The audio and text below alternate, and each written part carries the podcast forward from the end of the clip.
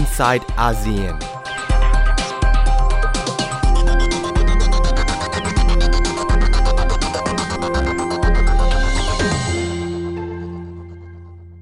อาเซียนร่วมมืออาเซียนรวมใจอาเซียนก้าวไกลอาเซียนยั่งยืนภูเขาและแม่น้ำเอกลักษณ์บนแผ่นพื้น มิตรภาพอันยั่งยืน ประชาคมรวมเป็นหนึ่ง อินโดนีเซียและมาเลเซียอีกทั้งเวียดนามและกัมพูชาบรูไนพม่าสิงคโปร์ฟิลิปปินส์อีกแล้วละไทย มารวมกันสร้างประโยชน์เดียวกันให้มันงดงามเป็นความยิ่งใหญ่ชีวิไลจะเห็นในเมืองชีวิไลจะเห็นในชน ร้อมใจไปในวันแข่งขัน แบ่งปันกันไว้ในวันที่ขัดสนคล้องแขนผู้คน ไปบนหนทางเดินร่วมกัน อาเซียนร่วมมือ อาเซียนรวมใจ อาเซียนก้าวไกล อาเซียนยั่งยืนภูเขาและแม่น้ำเอกลักษณ์บนแผ่นพื้นมิตรภาพอันยั่งยืน ประชาคมรวมเป็นหนึ่ง อาเซียนทั้งพ้องพี่น้องกันใช่อื่นไกลเรามีความเหมือนและความแตกต่างกันไป เพราะเราใช่ใครน้องพี่ มีภูมิปัญญาและสิ่งดีๆ วัฒนธรรมให้เราแลกเปลี่ยนกัน และเรามาสร้างเศรษฐกิจให้มันรุ่งเรืองด้วยความมุ่งมั่นสิบประเทศชาติเชื้อรวมกัน เปรียบประดุดดังนิ้วมือเรียงสองมือวันทาสง่างาม คือความเคารพในการแลกกัน หากแม้นกำมือพลัน สิบนิ้วนั้นรวมกันแข็งแรง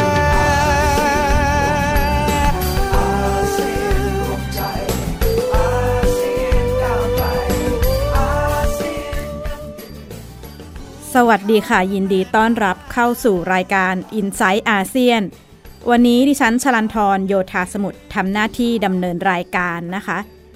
หนึ่งในบทบาทของไทยในฐานะประธานอาเซียน ก็คือจัดประชุมสุดยอดอาเซียนครั้งที่ 34 ด้านหนึ่งก็เรียกว่าผ่านไปได้ด้วยดี แต่อีกด้านช่วง2-3สัปดาห์ที่ผ่านมามีเรื่องราวที่เกิดขึ้นมากมายในประเทศสมาชิกอาเซียนของเรานะคะ เมื่อวันพฤหัสที่ 4 กรกฎาคมที่ผ่านมา ฟาตูเบนซูดา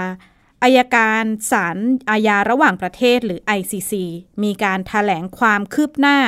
กรณีขอให้ผู้พิพากษามอบอำนาจในการสอบสวน กรณีการก่ออาชญากรรมต่อชาวโรฮิงญา พร้อมระบุว่ามีหลักฐานที่เพียงพอ ที่จะเชื่อว่าชาวโรฮิงญาอย่างน้อย 7 0 0 0 0 0คน ถูกในประเทศให้ออกจากเมียนมาด้วยความรุนแรงทำให้มีผู้ได้รับบาดเจ็บสาหัสจำนวนมาก หากผู้พิพากษาเห็นชอบให้เริ่มกระบวนการสอบสวนได้ตามคำร้อง ก็จะส่งผลให้ ICC เป็นศาลระหว่างประเทศแห่งแรกของโลกที่จะเปิดให้มีการสอบสวนกรณีนี้นะคะ อีกด้านในวันเดียวกันที่ฟิลิปปินส์ตัวแทนขององค์กรสิทธิมนุษยชนในฟิลิปปินส์ได้เปิดเผยว่าผู้แทนของไอซ์แลนด์ ยื่นเสนอรายงานแนวทางการแก้ปัญหากรณีชาวฟิลิปปินส์หลายพันคน ถูกวิสามัญฆาตกรรมในระหว่างการทำสงครามยาเสพติดของผู้นำฟิลิปปินส์ต่อองค์กรสหประชาชาติ ซึ่งกำลังอยู่ในขั้นตอนการลงมติจากประเทศสมาชิกที่ประชุมทั้ง 47 ประเทศนะคะ แล้วก็คาดว่าจะได้ข้อสรุปภายในวันที่ 12 กรกฎาคมนี้ค่ะ ในฐานะประธานอาเซียน หลายประเด็นของชาติสมาชิก ต่อไปนี้อาจจะไม่ได้เป็นประเด็นภายในประเทศอีกต่อไปนะคะ เพราะดูเหมือนจะ มีหลายสถานการณ์ที่มีความเกี่ยวข้องกับประเทศเพื่อนบ้านแล้วก็ประเทศในภูมิภาค การวางบทบาทของอาเซียนในอนาคตก็คงต้องเป็นที่จับตา ไทยเองในฐานะประธานอาเซียน ตอนนี้ทำหน้าที่ผ่านมาแล้วกว่าครึ่งปีนะคะ การจัดประชุมอาเซียนก็เป็นเพียงหน้าที่ส่วนหนึ่ง เท่านั้นในฐานะประธานอาเซียน หนึ่งในประเด็นที่เรียกว่าไทยสามารถผลักดันให้เกิดขึ้นได้ระหว่างการประชุมก็คือ การออกมุมมองของอาเซียนต่อแนวคิดอินโดแปซิฟิกคุณเทพชัยหย่องได้พูดคุยกับผู้เชี่ยวชาญอาเซียน ผู้ช่วยศาสตราจารย์ ดร.ปิติศรีแสงนาม อาจารย์ประเมินความสำเร็จของไทยในฐานะการทำหน้าที่ประธานอาเซียนค่ะ ประเทศไทยเป็นประธานอาเซียนมาครึ่งปีแล้วครับนะคิดว่า 6 เดือนนี่มัน นานพอที่จะใช้ตัดสินหรือว่ามาวัดว่าประเทศไทย เป็นประธานอาเซียนที่มีประสิทธิภาพได้ผลแค่ไหนหรือเปล่าครับปกตินี่อาเซียนเขามีกลไกหรือมีมาตรวัดอะไรไหมครับ ที่จะบอกว่าเออประเทศเนี้เป็นประธานอาเซียนทำได้ดีมากเลยประเทศนี้อืมแหมปีนี้ทำได้แย่มากเลย ส่วนใหญ่ส่วนใหญ่เราไม่ได้มีเกณฑ์ตายตัวอ่านนะครับแต่ว่าเวลาที่การประชุมอาเซียนมันแย่มากเนี่ยอ่าสถานการณ์ที่เลวร้ายที่สุดเคยเกิดขึ้นก็คือ ไม่สามารถออกแถลงการร่วมได้นะครับก็เคยเกิดขึ้นมาแล้วนะครับของประเทศไทย 10 ปีที่แล้วก็คงเข้าข่ายล้มอันนั้นก็เลวะล้มล้มเหลวมากที่สุดด้วยเพราะครับมันไม่ได้เกิดขึ้นการประชุมอันนั้นอันนั้นอันนั้นหนีตายอันนั้นล้มเหลวกว่าอีกนะครับเออเพราะฉะนั้นเอ่อก็คือจริง ๆ แล้วถ้าเกิดเราพูดถึงว่าเที่ยวเนี้ยเราจัดหลังจาก 10 ปีที่เราเคยล้มเหลวเนี่ยก็ถือว่าเที่ยวนี้ผ่านมาครึ่งถึงครึ่งทางละครับในเชิงปริมาณเราประสบความสำเร็จมากนะครับ ในเชิงปริมาณนี้ก็คือ เรามองว่ามันจะมีการประชุมเกิดขึ้นทั่วประเทศไทยในทุกภูมิภาคเลยเนี่ย 200 บวกบวกครั้งนะครับที่เกี่ยวข้องกับเรื่องของอาเซียนแสดงว่าประชุมสุดยอดผู้นำอาเซียนเมื่อที่เกิดขึ้นเมื่อสองสัปดาห์ที่แล้วเนี่ยเป็นแค่หนึ่งในเป็นแค่200หนึ่งในประ200ชุกมว่าใช่ไหมใช่ครับ แล้วตอนนี้เรามาครึ่งทางละเออเพราะฉะนั้นในเชิงปริมาณเราประสบความสำเร็จนะครับอันต่อมาในเชิงคุณภาพ ถามว่าประสบความสำเร็จไหมผมคิดว่าไทยในฐานะประธานอาเซียนประสบความสำเร็จนะครับอย่างน้อยก็ใน 3 มิตินะครับ มิติแรกก็คือเราสามารถที่จะผลักดันจนเรื่องที่หลาย ๆ คนชอบบอกว่าอาเซียนเป็นทอล์กช็อปอืมคือมาคุยคุยคุยกันจบ แล้วก็ต่างคนต่างแยก เราสามารถทำให้มันเป็นรูปธรรมขึ้นมาจริง ๆ ได้นะครับเอ่ออย่างเช่นพวกศูนย์เดลซ่า ศูนย์แพทย์ทหารนะครับหรือแม้แต่การที่ยืนยันว่าในที่สุดเราสามารถที่จะออกสิ่งที่เรียกว่า Indo-Pacific Outlook ขึ้นมาได้เมื่อนะกี้คอารับจารย์พูดถึงศูนย์สองสามศูนย์ครับที่ตั้งในประเทศไทยครับอย่างศูนย์หนึ่งก็เป็นศูนย์ที่เป็นคลังเก็บ สินค้าสิ่งใช่ครับสิ่งของเพื่อใช้ในครับยามภัยพิบัติใช่ไหมใช่ครับแล้วก็ศูนย์วิจัยทางด้านการแพทย์อาเซียนใช่ทำไมถึงมาตั้งที่เมืองไทย คือคือจริง ๆ แล้วเนี่ยอย่างกรณีของคลังสินค้า จริง ๆ มันเป็นเขาเรียกว่า disaster emergency logistics systems นะครับ ผมคิดว่าใช้คำว่า emergency logistics system ดีกว่าครับเพราะว่ามันไม่ได้มีแต่เฉพาะเรื่องของคลังสินค้า แต่จริง ๆ เนี่ยมันจะต้องมีเรื่องของเส้นทางในการคมนาคม ระบบที่เชื่อมโยงกับระบบอื่นด้วย เพราะฉะนั้นเดลซ่าที่ตั้งอยู่ในประเทศไทยเนี่ยไม่ใช่ที่แรกในอาเซียน จริง ๆ มันมีที่มาเลเซียมาก่อนหน้านั้นครับนะครับเป็นแม่ขายนะครับแล้วเราก็มองว่าในสโคปของอาเซียนทั้ง 10 ประเทศเนี่ยบริเวณที่เป็นกัมพูชา สปป.ลาว เมียนมา เวียดนาม แล้วก็ประเทศไทย หรือว่าอาเซียนบนภาคพื้นทวีปเนี่ยมันควรจะต้องมีอีกศูนย์หนึ่งครับเพื่อที่จะดูแลในพื้นที่นี้โดยเฉพาะนะครับแล้วด้วยการที่ไปคำนวณมาแล้ว ด้วยการที่ศึกษาเรื่องพื้นที่เรื่องเงื่อนไขทางภูมิศาสตร์ต่าง ๆ แล้วเนี่ยที่ตั้งที่ดีที่สุดมันน่าจะอยู่ที่จังหวัดชัยนาทอ่าเราก็ไปตั้งอยู่ที่นั่น เพราะว่า อันนี้ไทยเป็นคนตัดสินใจเอง อะถูกต้องครับ ใช่ไหมครับด้วยระบบโลจิสติกนะครับด้วยการที่จะเข้าถึงพื้นที่ต่างๆเนี่ยพื้นที่ตรงเนี้ยมันสามารถทำได้ วันนี้อาจารย์พูดถึงเมื่อกี้เรื่องของแนวคิดอาเซียนเรื่องอินโดอ่าใช่ครับซึ่งก็ถือว่าเป็นเอกสารสำคัญที่สุดชิ้นหนึ่งที่ออกมา ถูกต้องกมาจากการประชุมคือทำไมที่อัน ทำไมถึงต้องเกิดขึ้นในในช่วงที่ประเทศไทยเป็นประธานเพราะโออะไร เค มันอาจจะแยกเป็น 2 เรื่อง เรื่องหนึ่งก็คือเราประสบความสำเร็จยังไงกับอินโดแปซิฟิกครับนะครับ อันแรกที่ประสบความสำเร็จก็คือเอ่อร่างที่ส่งมาร่างแรกเนี่ยนะครับเป็นร่างที่ ร่างโดยอินโดนีเซีย เพราะจริงๆอินโดนีเซียเนี่ยทำเรื่องอินโดแปซิฟิกมาตั้งแต่ปี 2010 สมัยมาร์ตี้นาตาเลกาวาเป็นรัฐมนตรีต่างประเทศนะครับ แต่ว่าก็อาจจะยังไม่ได้รับความสนใจในระดับภูมิภาคมากนักเพราะว่าสถานการณ์รอบข้างมันยังไม่เหมาะสมกับตรงนี้ครับแต่แน่นอนร่างพวกเนี้ยบางทีมันพูดถึงท่าทีของอาเซียนกับมหาอำนาจ เพราะฉะนั้นบางประเทศในอาเซียนเอง ก็มีความใกล้ชิดกับมหาอำนาจมากนะครับบางประเทศก็ใกล้ชิดกับจีน บางประเทศก็ใกล้ชิดกับญี่ปุ่น บางประเทศก็ใกล้ชิดกับอเมริกาถูกต้องไหมครับครับเพราะฉะนั้นสิ่งที่เสนอมาเนี่ยบางทีมันก็ไปขัดแย้งกับผลประโยชน์ของประเทศเขาครับเพราะฉะนั้นบางประเทศก็ไม่ say yes และอาเซียนเราเนี่ยสถาปัตยกรรมของมันก็คือต้อง เป็น consensus เป็นเอกฉันพราะว่าในท์เบื้องต้นเนี่ยแนวคิดเรื่องของอินโดแปซิฟิกเนี่ยไม่ใช่ทุกประเทศ 10 ประเทศในอาต้องเซียน ถูกต้องเห็นตรงกัน ใช่ เพราะฉะนั้น2อสสัปดาห์ก่อนที่จะมีการประชุมสุดยอดผู้นำอาเซียนเนี่ยข้าราชการในกระทรวงการต่างประเทศของเราทำงานหนักมาก ประเทศที่ไม่เห็นด้วยเนี่ยนะครับครับเอ่อซึ่งเราก็รู้ประเทศไหนนะเราจะไม่อยากเอ่ยชื่อก็ได้นะแล้วก็เพื่อนบ้านไทยนี่แหละนะครับครับเอ่อไม่เห็นด้วยตรงไหนอะที่ที่เขาที่เขาคิดผมว่ามันมันเขารับไม่ได้เนี่ยผมคิดว่าการมีปฏิสัมพันธ์กับประเทศมหาอำนาจเนี่ย มันมีบางประเทศที่มีประโยชน์ เราก็ต้องรักการรักษาผลประโยชน์ เพราะว่าความสัมพันธ์ที่ดีมันอาจจะไป ถ้าเกิดเราเลือก take side สมมติเรา take side สนับสนุนจีนมากครับคนที่สนับสนุนอเมริกาก็อาจจะหงุดหงิดอืมถ้าเราเลือกสนับสนุนอเมริกามาก คนที่ support จีนมากก็อาจจะหงุดหงิดครับเพราะฉะนั้นอาเซียนก็ต้องมีท่าทีของเรา และท่าทีของเราที่อยู่ในอินโดแปซิฟิกก็คือ เราต้องการเป็นจุดศูนย์กลางครับเราย้ำในเรื่องของอาเซียนเซ็นทรัลิตี้เราไม่ต้องเลือกข้างเราไม่เลือกข้าง ถูกต้องเราไม่เลือกข้างเราบอกเราจะเป็นคนที่ยืนอยู่นิ่งๆ และให้ทุกคนมามีปฏิสัมพันธ์กับเรา ซึ่งในที่สุดเราสามารถหา common solution ตรงนี้ได้เนี่ยถือว่าเป็นความสำเร็จในฐานะประธานอาเซียนที่เป็นรูปธรรมไม่ต้องไทยมีบทบาทอย่างมากในการทำให้ทั้งสิบประเทศนี้เห็นพ้องกัน ถูกต้กัองนในเรื่องนี้เลยใช่ครับใช่ครับ แล้วก็ในที่สุดเราก็สามารถที่จะจุดยืนตรงเนี้ยไปพูดในเวทีที่มันใหญ่ขึ้นได้ ก็คือเวที G20 ครับซึ่งก็เกิดหลังจากการประชุมสุดยอดผู้นำอาเซียนทันที อาจารย์พอจะพอจะทราบไหมครับว่าไทยมีวิธีการพูดจาหวานล้อมยังไงให้ผม อาเซียนที่ไม่ค่อยเห็นด้วยกับแนวคิดเนี่ยสุดท้ายแล้วก็ต้องมาเห็นพ้องกัน คือคือปกติเนี่ยครับอย่าง 4 ประเด็นของของ Outlook on Indo-Pacific เนี่ยเนื้อหาของมันสามารถที่จะเติมเต็มซึ่งกันและกัน โดยที่ทำให้เราไม่ไปเข้าข้างฝ่ายใดฝ่ายหนึ่งครับมากเป็นพิเศษนะครับเอ่อประเด็นแรกที่อยู่ใน Indo-Pacific Outlook เนี่ยเราพูดถึงเรื่องของ maritime อืมเรื่องของพื้นที่ที่แน่นอนอินโดแปซิฟิกมันครับคือการเชื่อมโยงมหาสมุทรอินเดียกับมหาสมุทรแปซิฟิกถูกต้องไหมครับ ตรงเนี้ย กรณีที่เรามีข้อพิพาทด้วยอืมและประเทศอาเซียนหลาย ๆ คนรู้สึกไม่สบายใจนะ ถ้าคุณจะเลือกเข้าข้างประเทศใดประเทศหนึ่งมากเป็นพิเศษครับครับเพราะฉะนั้นเรายืนยันในเรื่องของ maritime เลยว่าเราจะเราจะใช้การยืนยันกับตาม 1982 การประชุมสหประชาชาติว่าด้วยกฎหมายทางทะเลครับ UNCLOS นะครับ United Nation Convention on the Law of the Sea แล้วบอกว่าเพื่อที่จะทำตามตรงนั้น เรายึดมั่นในเรื่องของ Code of Conduct ครับ ในการที่จะมองว่าทะเลจีนใต้เนี่ยมันเปรียบเสมือนกับห้องรับแขกที่ทุกคนมีสิทธิ์ใช้ได้ ตู้เย็นที่มีทรัพยากรที่ทุกคนมีสิทธิ์ใช้ได้มีแนวปฏิบัติที่ทุกคนใช่จำเป็นจะต้องปฏิบัติ แต่ถ้าคุณจะใช้ของในตู้เย็นนี้ คุณต้องรักษามันนะ ต้องมาคุยถ้าคุณจะใช้กันก่อนพื้นที่ตรงนี้ในห้องรับแขกอ่าคุณต้องทำตามกฎ 1 2 3 4 5 นะ เพราะฉะนั้นตรงนี้อาเซียนก็บอกยืนยันกฎตรงนี้ เรื่องที่ 2 ที่เราพูดถึงกันเราพูดถึงเรื่องของ connecting connectivity connecting the connectivity ก็คือมหาอำนาจแถวเนี้ยพูดถึงเรื่องนี้กันเยอะจีนพูดถึง Belt and Road Initiative หลาย ๆ ฝ่ายก็ไม่ค่อยสบายใจนักเพราะมองว่ามันเหมือนกับจีนทำแต่เพียงฝ่ายเดียวไหมเป็น unilateralism ไหมครับมาลากเส้นแผนที่โน่นนี่นั่นถูกต้องไหมครับ เพราะฉะนั้นญี่ปุ่นก็เกทับ ญี่ปุ่นบอกถ้าจะสร้างโครงสร้างพื้นฐานเชื่อมโยงนะ ต้อง quality infrastructure investment นะ คุณจะมาแค่ infrastructure เฉย ๆ ไม่ได้ของผมเนี่ย high quality มีคุณภาพหน่อยาในขณะที่อเมริกาก็สนใจอ่าอเมริกาบอกต้องเป็น free and open Indo Pacific ถูกต้องไหมครับ อินเดียก็สนใจนะ อินเดียบอกต้อง act east แล้วเดี๋ยวจะสร้างถนนจากอินเดียมาเมียนมามาไทย แล้วขยายไปลาวกัมพูชา เพราะฉะนั้นคือตอนนี้ตรมันงนี้มาเนี่ยอำนาจเหล่านี้สี่ห้าประเทศสี่ห้าประเทศมีแนวคิดของตัวเองแล้วว่าอยากมาทำอะไรกับในช่บริเวณนี้ใช่ไหมเราเลยบอกถ้าพูดถึงเรื่องความเชื่อมโยง connecting the connectivity พวกเนี้ย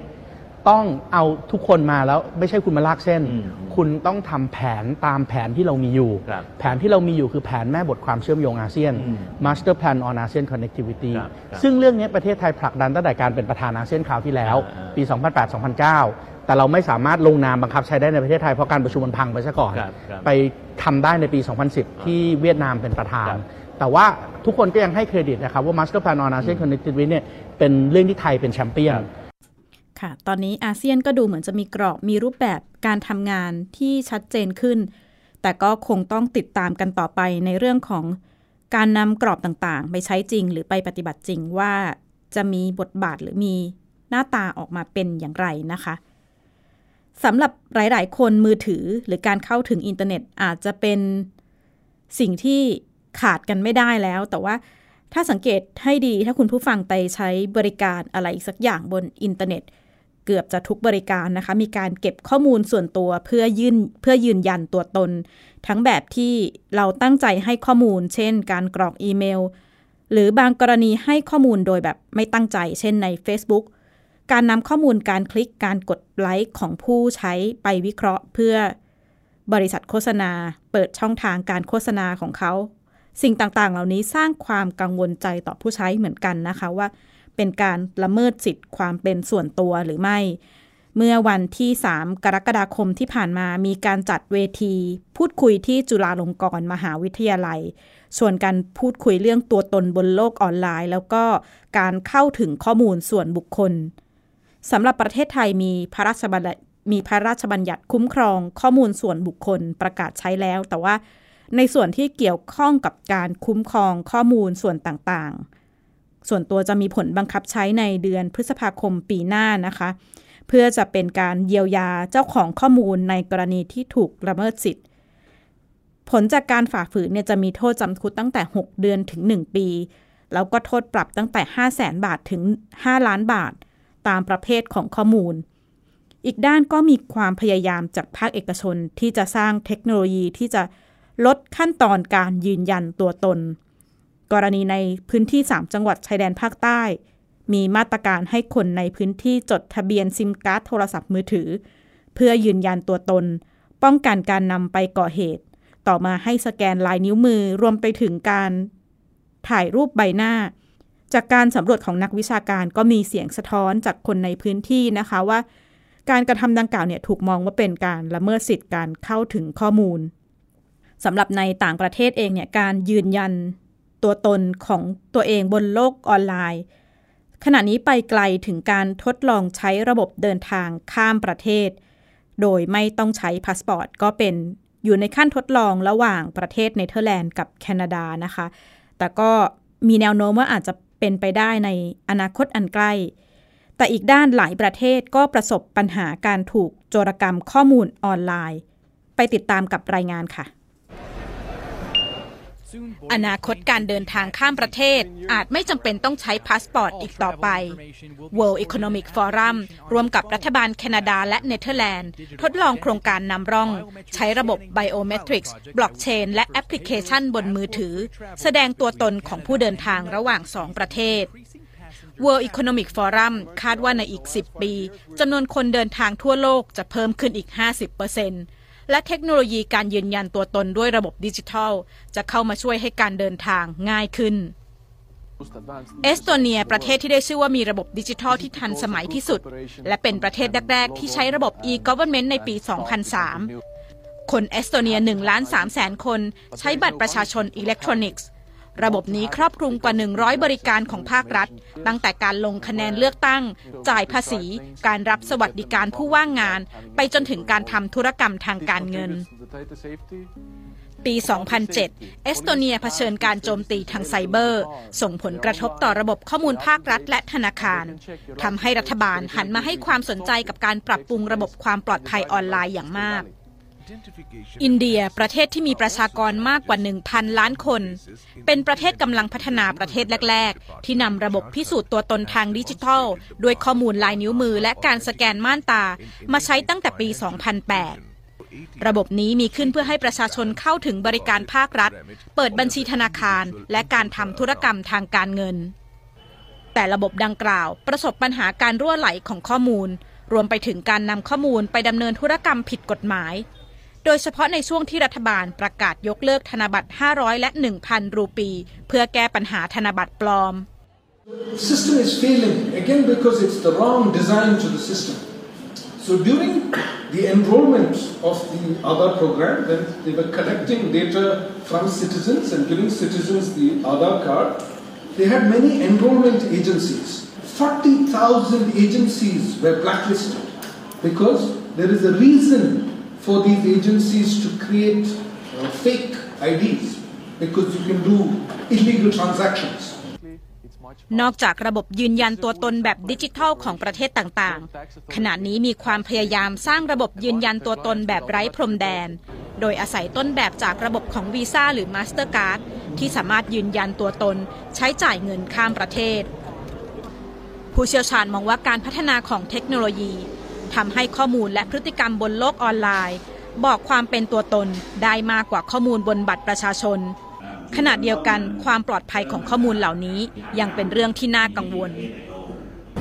We can imagine in the future, if, if nothing is done to change the data stream, that we may not need national IDs. We can just use our uh, social media profiles, if you like, uh, to prove that we are who we, who we say we are. They, Facebook and the likes will already be able to make very accurate guesses around our, our age, our uh, address, our choices, etc., then if we can imagine a world in which we don't need to produce an ID card, Facebook will recognize us and, and identify us in multiple contexts. ระบบยืนยันตัวตนของหลายประเทศ ตั้งเป้าให้ประชาชนเข้าถึงบริการได้ง่ายและทั่วถึง ขณะที่ปัจจุบันเราให้ข้อมูลส่วนตัวจำนวนมากกับบริษัทเจ้าของเทคโนโลยี โดยไม่รู้ถึงวัตถุประสงค์การนำข้อมูลไปใช้ชลันทรโยธาสมุทรไทย PBS รายงาน การพัฒนาของเทคโนโลยีก็สร้างผลกระทบในหลายวงการนะคะ ด้านหนึ่งก็ทำให้เราอาจจะเดินทางง่ายขึ้น ยืนยันตัวตนง่ายขึ้น หรือว่าใช้ระบบต่างๆ ได้ง่ายขึ้นในหลายประเทศ แต่อีกด้านก็สร้างผลกระทบ ค่อนข้างเยอะในเกือบจะทุกวงการ วงการหนึ่งก็หนีไม่พ้นคือ วงการนักข่าวหรือ ผู้ทำข่าวในช่วงไม่กี่ปีที่ผ่านมา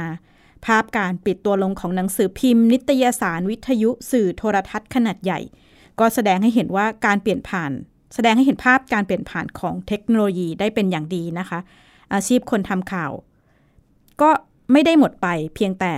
ปรับเปลี่ยนไปสู่การใช้เทคโนโลยีใหม่ แล้วก็นำเสนอเรื่องราวบนช่องทางใหม่ แนวทางเหล่านี้เกิดขึ้นทั่วโลกนะคะ ไม่เฉพาะประเทศใดประเทศหนึ่ง เมื่อสัปดาห์ที่แล้วมีการจัดงานประชุมนักข่าวมือถือครั้งแรกในเอเชียที่กรุงเทพมหานคร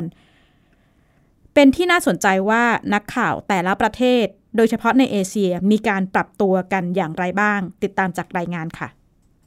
หน้าแรกของหนังสือพิมพ์ The Nation ฉบับสุดท้าย หลังดำเนินกิจการมานาน 48 ปี ก่อนย้ายไปสู่สื่อออนไลน์ต้นเดือนกรกฎาคม สื่อหนังสือพิมพ์ยักษ์ใหญ่ทยอยลาแผง ขณะที่ช่องทีวีดิจิตอลต่างคืนช่องและปรับลดพนักงาน สถานการณ์ปิดตัวของสื่อมวลชนไม่ได้เกิดเฉพาะในไทย แต่เป็นกระแสทั่วโลกสื่อหลายสำนักหาทางออกด้วยการผันตัวสู่สื่อออนไลน์ ที่ไม่ใช่เพียงการปรับหน้าจอ แต่รวมถึงการทำงานของนักข่าว New Delhi Television หรือ NDTV สื่อทีวีระดับประเทศของอินเดีย ก่อตั้งในปี 1988 10 ปีที่ผ่านมา NDTV ประสบปัญหาการเงินอย่างหนัก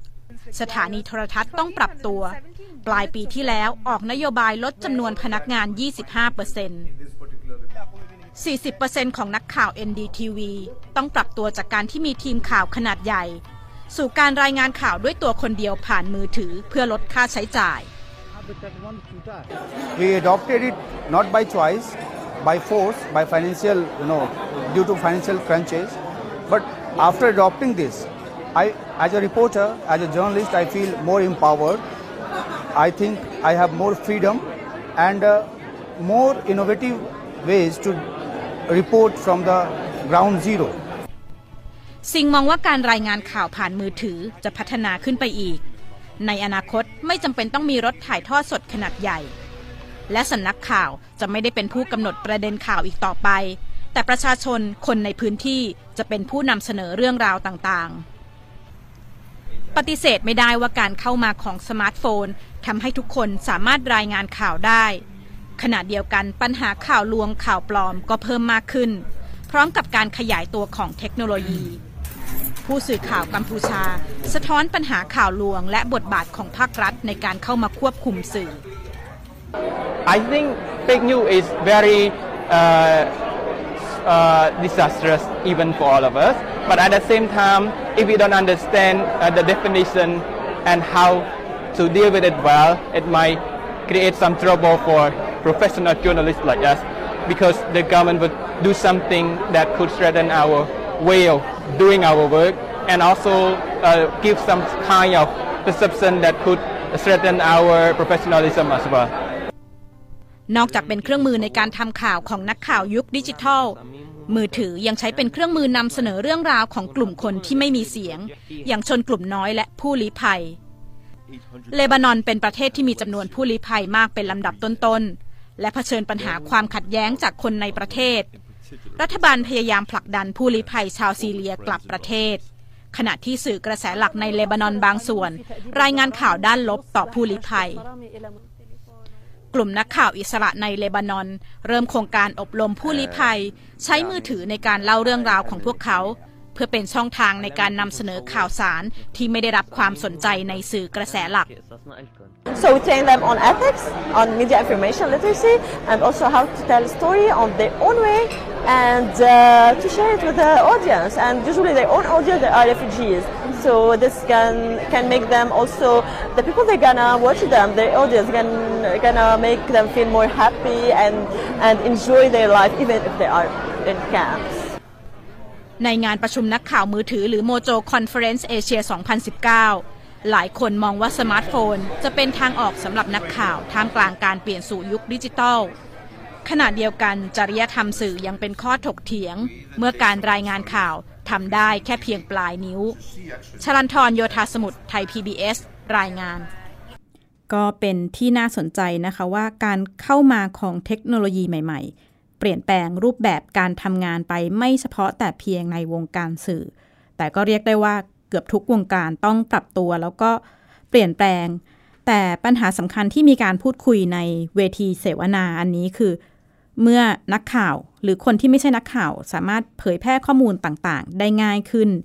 เพราะฉะนั้นมันก็จะเกิดปัญหาข่าวลวงข่าวปลอม รวมถึงเปิดเผยข้อมูลบางอย่างที่ ถ้าแต่ก่อนเป็นสื่อขนาดใหญ่ อาจจะต้องมีการขออนุญาตหรือการลุกล้ำข้อมูลส่วนบุคคล ยังเป็นประเด็นที่กลุ่มนักข่าวพูดคุยกันในเรื่องของการนำเทคโนโลยีสมัยใหม่มาใช้สำหรับการสื่อสารหรือเผยแพร่ข่าวสารนะคะ และนี่คือทั้งหมดของ i n s i ซต์อาเซียนสัปดาห์นี้ พบกันใหม่สัปดาห์หน้าสิริชันสลันทรโยธาสมุทรขอลาคุณผู้ฟังไปก่อน สวัสดีค่ะ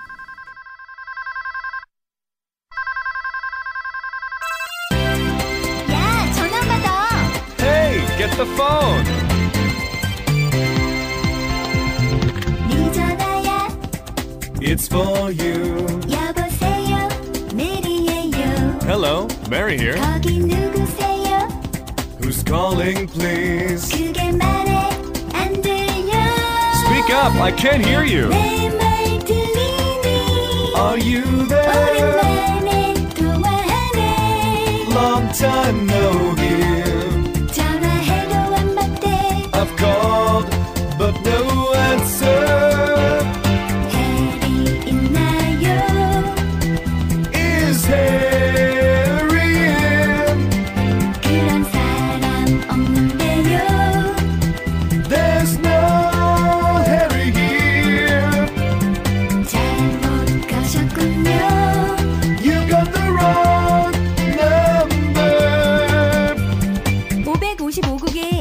555국에 1234번 아닌가요? Isn't this 555 1234?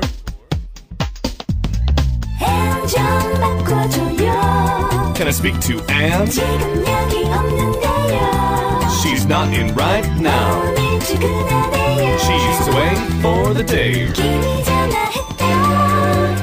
전해줘요. Tell her Kim called. ดตามรับฟังรายการย้อนหลังได้ที่เว็บไซต์และแอปพลิเคชันไทย PBS Radio